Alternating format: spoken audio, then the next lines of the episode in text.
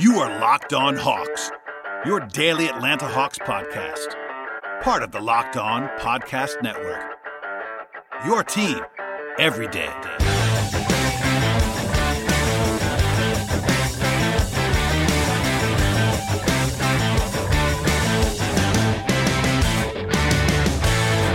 Hello, friends, and welcome to episode 235 of the Locked On Hawks podcast. I am your host, Brad Rowland, coming to you live on a weekend. Uh, I'm recording this on Friday night, but it's going to be posting uh, very early Saturday morning slash Friday night, and that qualifies as a weekend pod. Uh, you know, it's been a while since we've done one of these. Obviously, it's been uh, you know wild and crazy in the world of the Atlanta Hawks until recently. Now it's sort of dying down a little bit and uh, the podcast schedule will reflect that. I talked about that on the previous show, but it's going to be you know maybe twice a week, maybe three times a week if it's uh, very busy in Hawksland. But uh, for for this podcast, going to kind of catch up on what's going on um, in terms of the, of the big picture stuff and uh, hit on a little bit of a rumor that's not actually a rumor that could affect the Hawks, and uh, you know just kind of jump around a little bit. This should be a short show, but it's the weekend, and you can't expect me to go too long, uh, given that there's not too much news out there. But with that said, uh, there was a little bit of an event actually on Friday. Um, Dewayne Dedmon and Ur- Ursula, Ersan Ilyasova had their introductory press conferences on Friday afternoon.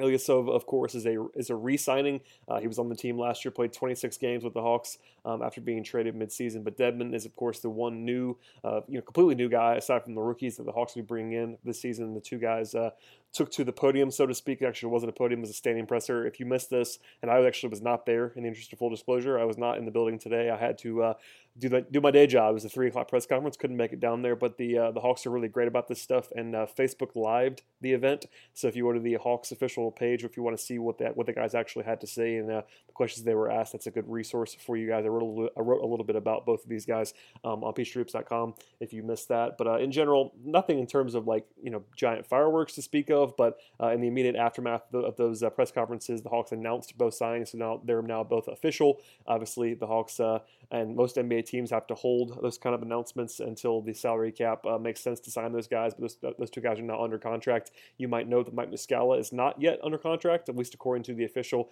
announcement, has not come down yet. And uh, Muscala is the one guy that the Hawks actually had an incentive not to sign early on, aside from Tyler Dorsey, which we've uh, talked about on PeachTreeHoops.com extensively. Uh, but Muscala had a very, very small cap hold, and considering his uh, his rumored contract is a little bit more rich than his cap hold, there's not, no reason to rush and sign him in the event that the Hawks want to use their cap space. They really have, uh, again, no incentive to sign Mike officially until uh, the very end of the offseason unless they want to uh, use their cap space on something else. So with that said, Ilyasova and Dedmon are now officially part of the roster. Uh, both guys were upbeat, as you might imagine. Uh, Dedmon talked about the fact that uh, he chose the, the Hawks um, uh, because of the young core and the fact that the uh, the Hawks sort of mirrored the Spurs where he was last year in terms of, I believe he called them uh, Little San Antonio or something like that. It was a pretty funny quote. He was did, a, did a good job with the media, but Dedmon was sort of effusive in his praise for the young core and also sort of encouraged and talked about getting better, you know, sort of running the press conference. And Ilyasova is a veteran who's been around. the one thing that I thought was kind kind of noteworthy about his pressing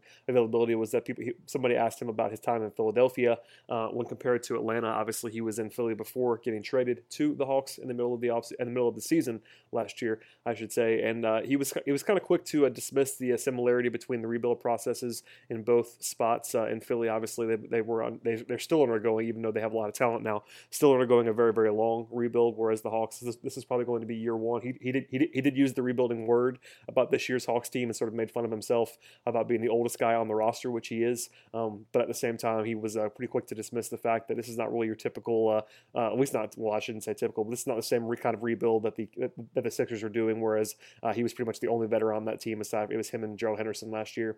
Um, this year, obviously, there's there's a couple more veterans around. He's the, he's the oldest guy, but at the same time, the Hawks aren't going to quite bottom out in the same way that Philly did for for an extended period of time, at least on the surface. So Worth noting, not a ton of fireworks there, but wanted to talk about that a little bit. Uh, also, the uh, buyout specifics for Jamal Crawford's contract came down since our last podcast. Uh, we sort of knew the area in which they were going to be, but um, this is actually there's a huge detailed breakdown of this on PeachTreeHoops.com that I would encourage you guys to go and read. Um, but in the end, basically, uh, Eric Pincus of Basketball Insiders reports that uh, Crawford gave up about four million dollars of his uh, basically he was guaranteed about 17.2 million, ends up being about 13.2 million in salary that he actually will be will be receiving. Um, in terms of the of the salary cap, which is really all that matters if you are a Hawks fan, uh, I'm, I'm not sure. At least I don't really care about Tony Ressler's bottom line. Obviously he does, and the organization does. But in terms of the uh, the product on the court, which is all that matters on this podcast for the most part. Um, Crawford's Crawford's cap hit for uh, year one this year will be $10.9 million, and then $2.3 million for 2018-2019. Actually, could go down a little bit based on some offset language. I'm not going to get um, get too deep into that uh, now. You can go read the post if you want to get super deep into that. But the Hawks are going to save a little bit of money here. Obviously, they knew they were going to have to pay Crawford some considerable money, considering uh, they that was the whole reason why the Clippers you know, sort of threw him in the trade was for the, for the, Hawks to get that first round pick from Houston and Diamond Stone. So we know the numbers now. Uh, that makes a whole lot of sense to me. There's been some uh, consternation about the Hawks buying a guy out. Uh, I have no problem with that whatsoever. They knew they knew the whole time that uh, you know Crawford's contract was a negative, and it was basically either they wanted to eat it and have him play for them, or they wanted to save a little bit of money, get him off the books, clear the roster spot, and be able to fill it with somebody else. I'm so, I'm totally on board with this. Obviously, it would be better to get him to take a little bit less, but at the same time, he gave up he gave up some real money to uh, have his freedom, and uh, that's the end of the day for the Hawks. So they get the, the roster spot back. They acquired the first round pick, and in the end, they, they spent you know about um, you know 13 $13.2 million in cap space in order to get a first round pick and Diamond Stone. That's about what you would expect, especially because it was almost a little bit less than 11 million in year one. It's a pretty good value.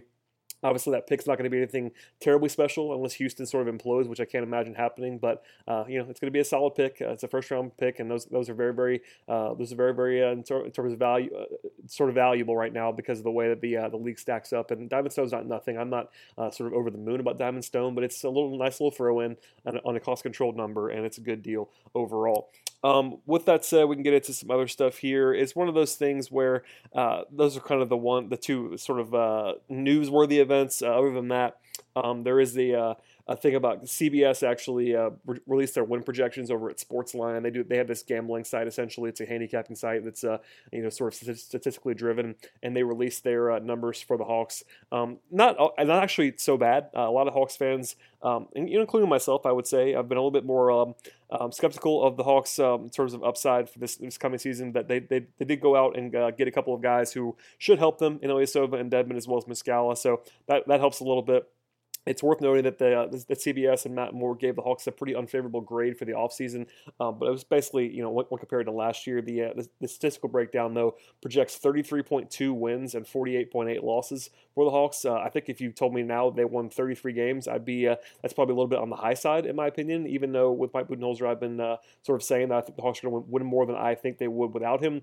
Um, in the same breath, it's probably somewhere in the neighborhood of a 27, 28 man, 27, 20, 28 win roster, and if you add Budenholzer's bump in there, I guess I guess that makes a little bit of sense here. But it kind of comes down to how you feel about the core. Um, you know, Dennis Schroeder, Taurean Prince, uh, even Mike Muscala, you know, Dedmon as well, um, Bembry and Collins. All the it kind of depends on how you feel about those guys. Uh, I'm on record as saying the Hawks don't have a single top hundred player in the league right now, which is not you know that doesn't mean you can't win games, but it's actually a deep roster. I talked about that with Chris Barnwell on the on the last podcast, but I think the Hawks are actually sneaky deep. It's just they don't really have that top end talent. So you know it, the algorithms are interesting. It's interesting to follow as we move forward here. I'll be talking about um, the projections as they start to come out uh, when we get closer to, to training camp. But uh, this is one that was an off-season one. The Hawks having 33.2 wins actually is a little bit rosy, which is good to see. You know, you know, Hawks fans need some uh, need some ammo to uh, be excited about this team. Obviously, the, young, the younger players uh, will provide that. But if they're not so so bad, a lot of a lot of fans will be uh, happy about that. I'm on record saying that I think that I, I, would rather have them win less games than more games, just because of the draft slot. But not everybody feels that way. I understand that,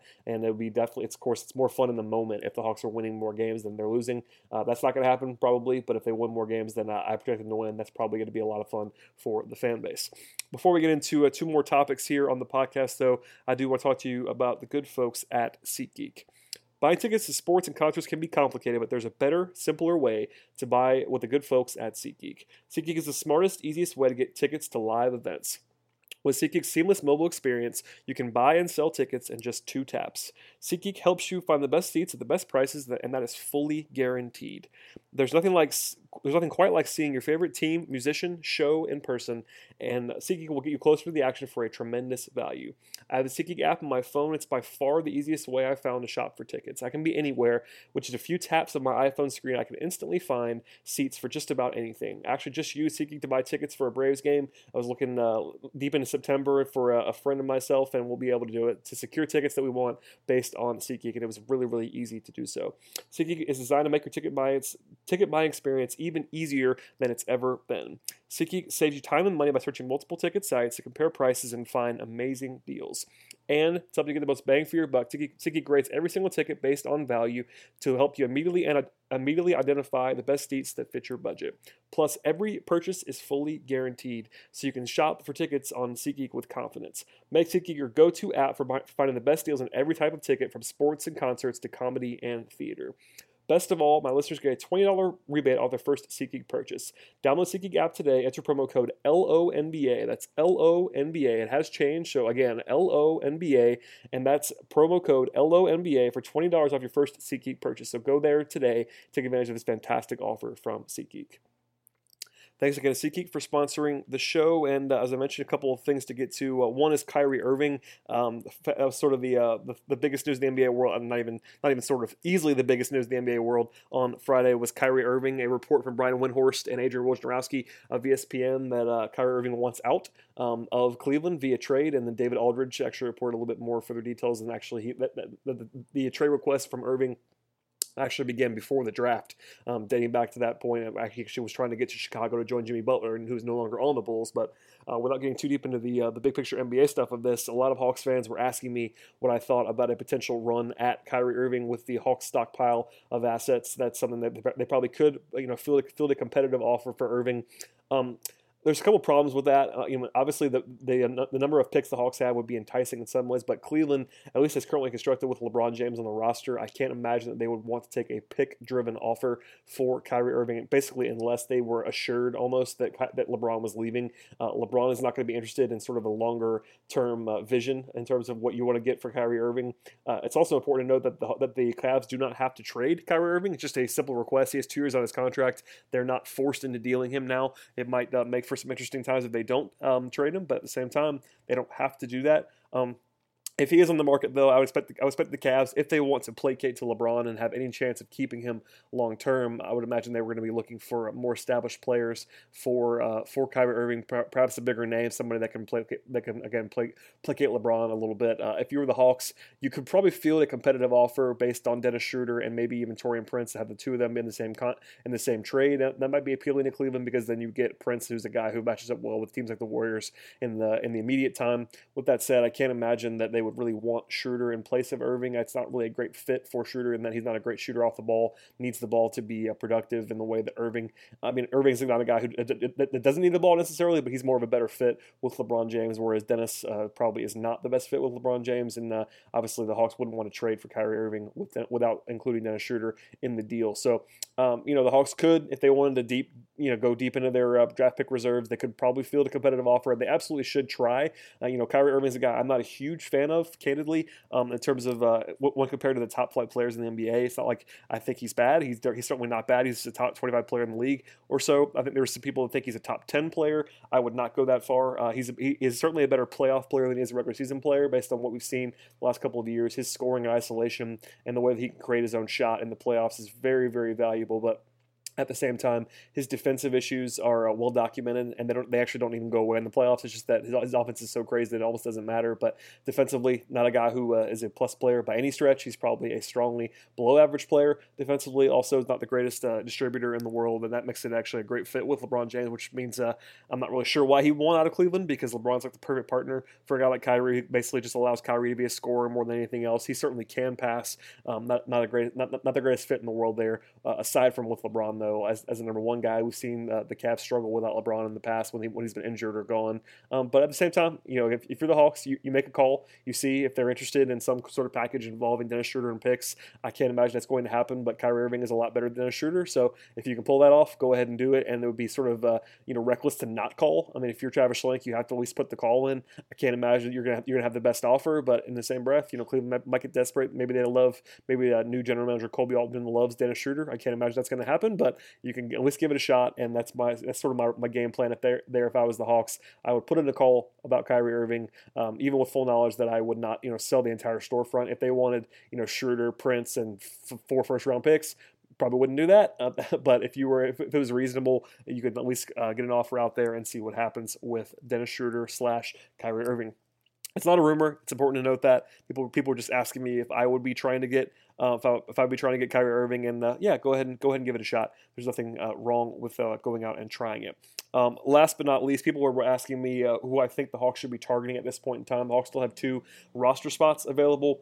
Um, Travis Schlenk actually told Chris Vivlamore of the AJC about a week and a half ago that the Hawks were uh, that the Hawks quote unquote will be signing a third point guard. So uh, obviously they only have two right now. I'm not really going to count Josh, Josh Magette uh, according to that. I think Magette's probably going to spend more, most of the season in Erie. I think the Hawks probably need to get a third point guard, so that, that'll be one spot of the two remaining. A couple of interesting names to keep an eye on: Tyler Ennis, Trey Burke, a former Michigan uh, National Player of the Year candidate, also Demetrius Jackson, who the Celtics just moved on from, former Notre Dame point guard. I actually wanted the Hawks to claim this contract, but he's now cleared waivers and is a free agent, so a little bit less appetizing there actually for me. But Jackson's still an intriguing player in my opinion. Even even Ian Clark, who is uh, not really a point guard, but can sort of function there offensively. Defensively, he's uh, pretty bad to be honest. Uh, but a guy who is a proven offensive player in the NBA uh, could be worth a, a, shot there on a value contract. Um, those are the four names that I that I like only because I'm I'm, I'm really of the mind where the Hawks should be trying to go young at point guard. Uh, Malcolm Delaney is a solid-ish backup. I like Malcolm Delaney quite a bit, honestly. I think he'll be much better this year in year two than he was last year, provided his shooting bounces back. That's not a given by any means, but uh, you know you've seen a lot of studies from guys who uh, their first year coming over from Europe, they struggle from from the, from the perimeter, whatever the adjustment level is. But with Malcolm, he's been a good shooter everywhere he's ever been, except for last year with the Hawks. So I'm making on a, a little bit of a bounce back there. And all, but at, at, the same time, even if the Hawks are sold to Malcolm Delaney, he'll be a free agent at the end of the next season. He'll be restricted, but he'll be on the older side, so not an automatic situation where you will retain him. So keep an eye on a third point guard. I would be trying to go young. The Hawks could go with a stopgap, uh, you know, veteran option. I don't want to talk about those guys necessarily because that's not what I would be doing. But if the Hawks uh, do sign one, we'll obviously break it down. But I'd be trying to go young with that third point guard spot. Even a D League guy that has some upside um, that I'm not even thinking about right now would be uh, preferable to me versus uh, going out and signing sort of a stopgap guy that probably is going to be even much better than Delaney, if at all, and just take up a roster spot for no apparent reason in terms of uh, the long term future. Uh, elsewhere, uh, the only guy that I would be probably willing to spend uh, sort of big money on that the Hawks could reasonably afford would be JaMychal Green of the Grizzlies, um, power forward, uh, restricted, restricted, free agent. Uh, he sort of has a weird negotiation going on with the Grizzlies right now, but a guy who you know the Hawks have uh, they have some they have some space um, remaining if they want to get into some sort of a bidding war in some ways like that. Uh, you know, Green is probably worth more than the Hawks can offer, but at the same time, it's not as if the Hawks could not offer a competitive salary. If they were to hold on Mike Muscala and not offer him a contract, uh, it gets a little bit dicey. They don't really have that much space right now. I mean, they have about they have about seven million dollars. They could have up to about ten if they uh, if they were to uh, basically go with Mike, with Mike Muscala and waiting and wait wait wait wait wait until uh, they basically had to sign him at the last minute. Uh, it's it's that's, that's, an approximate number, but it, that's that's enough to fill a competitive offer for a guy like Green who's 27 years old, not super duper young, but if you can get him at nine million dollars a year, that would be a good value and a guy who could certainly uh, you know make a lot of sense for you in the in the next couple of years.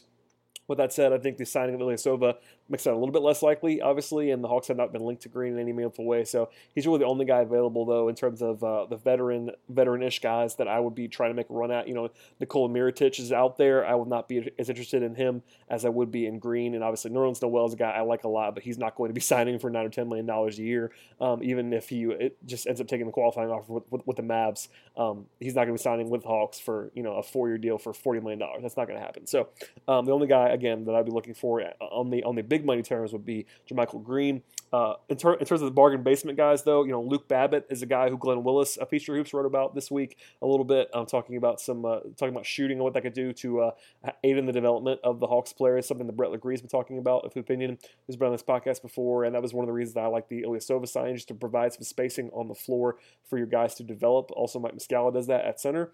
Um, you know, you have Tout, you have uh, couple other guys there. You know, Luke Babbitt is the interesting uh, piece because he's, he's he's probably the best shooter available in terms of the front court is concerned. Uh, other guys that I would be uh, interested in sort of would be James Young. He's kind of bad, honestly, at this point in time. But a former first round pick, still only 21 years old. Hawks University might be a, a sneaky spot for him. Uh, same with Christian Wood, former UNLV player that's uh, been sort of bouncing around. Not not the most uh, established guy in the world, but if you're looking for the 15th roster spot, be able to use Erie a little bit at Hawks University wouldn't be the worst thing in the world. Jordan Mickey, uh, recently released by the Celtics, much like Demetrius Jackson, could be a uh, player to keep an eye on. KJ McDaniels, a longtime favorite of Peachtree Hoops, uh, former Clemson uh, standout that was uh, had a little bit of a flash with Philly as early in his early years. Uh, offensively, he's a mess, but defensively, could be a scary prospect. even Terrence Jones, who has been around for a long time, is still only 20, 25 years old. I don't, I don't, love Terrence Jones, but if you can get him for the minimum or something close to that, I'd be worth sort of be worth taking a look at him at a power forward spot where you don't have a ton of players right now could be worth uh, adding as an option. Even if he looks good in a, in a short burst, maybe you can trade him later, etc. So just some names to keep an eye on there. I'm sure I'm missing some people, but you know, stock stopgap veterans don't really move the needle for me. The Hawks, you know, if they sign one, it wouldn't blow me away. They do have two spots to work with, but if, if it was me, I'd be looking uh, to use both of them, but to use both of them on guys who are young enough to you that can actually grow with your roster versus uh, signing veterans to just stop the bleeding, so to speak, for this season. Um, with that said, I actually went longer than I thought it was going to go on today's podcast, but uh, you know, 20 minute mark. I, I, apologize for being a little bit long winded, but uh, a lot going on, even if there's not a lot going on, if that makes sense. Uh, it's July. When we get into August, we'll be in the full blown dead period. We'll, we'll, have to get creative when it comes to uh, podcast topics, but uh, for now, there's still some news to talk about and some uh, big pictures things. And the Hawks roster is not fully set, which makes it easier to discuss hypotheticals at this point in time. So, thanks as always for listening to the podcast, everybody. Please subscribe if you've not done that already on iTunes or Stitcher or wherever you want to listen to podcasts. We're trying to get on Spotify. That'll be the next, uh, hopefully, the next thing that happens. But uh, if that doesn't happen, there's plenty of places to listen to the podcast as well as PeachtreeHoops.com and uh, Audio Boom, who's the host of our site and uh, sort of the podcasting host of the entire network of the Locked On Hawks, sorry, the Locked On Podcast Network. Um, so keep an eye on that. Please go ahead uh, just support the podcast in every way you can as well as my writing over at peachtreehoops.com where i'm doing a ton of hawk stuff. And if you like the big picture nba stuff over at dime mag over at Uproxx. So thanks as always for listening everybody. I will be back again uh, at the start of next week for at least uh, at least one or two shows. And uh, i will be on the road actually into an, un- un- an undisclosed location but i will not be from the comforts of my home. So if the schedule gets a little bit wonky that'll be why. But uh, i plan to have content for you next week. So uh, stay tuned for that. Enjoy your weekend and Uh, we'll be back again next week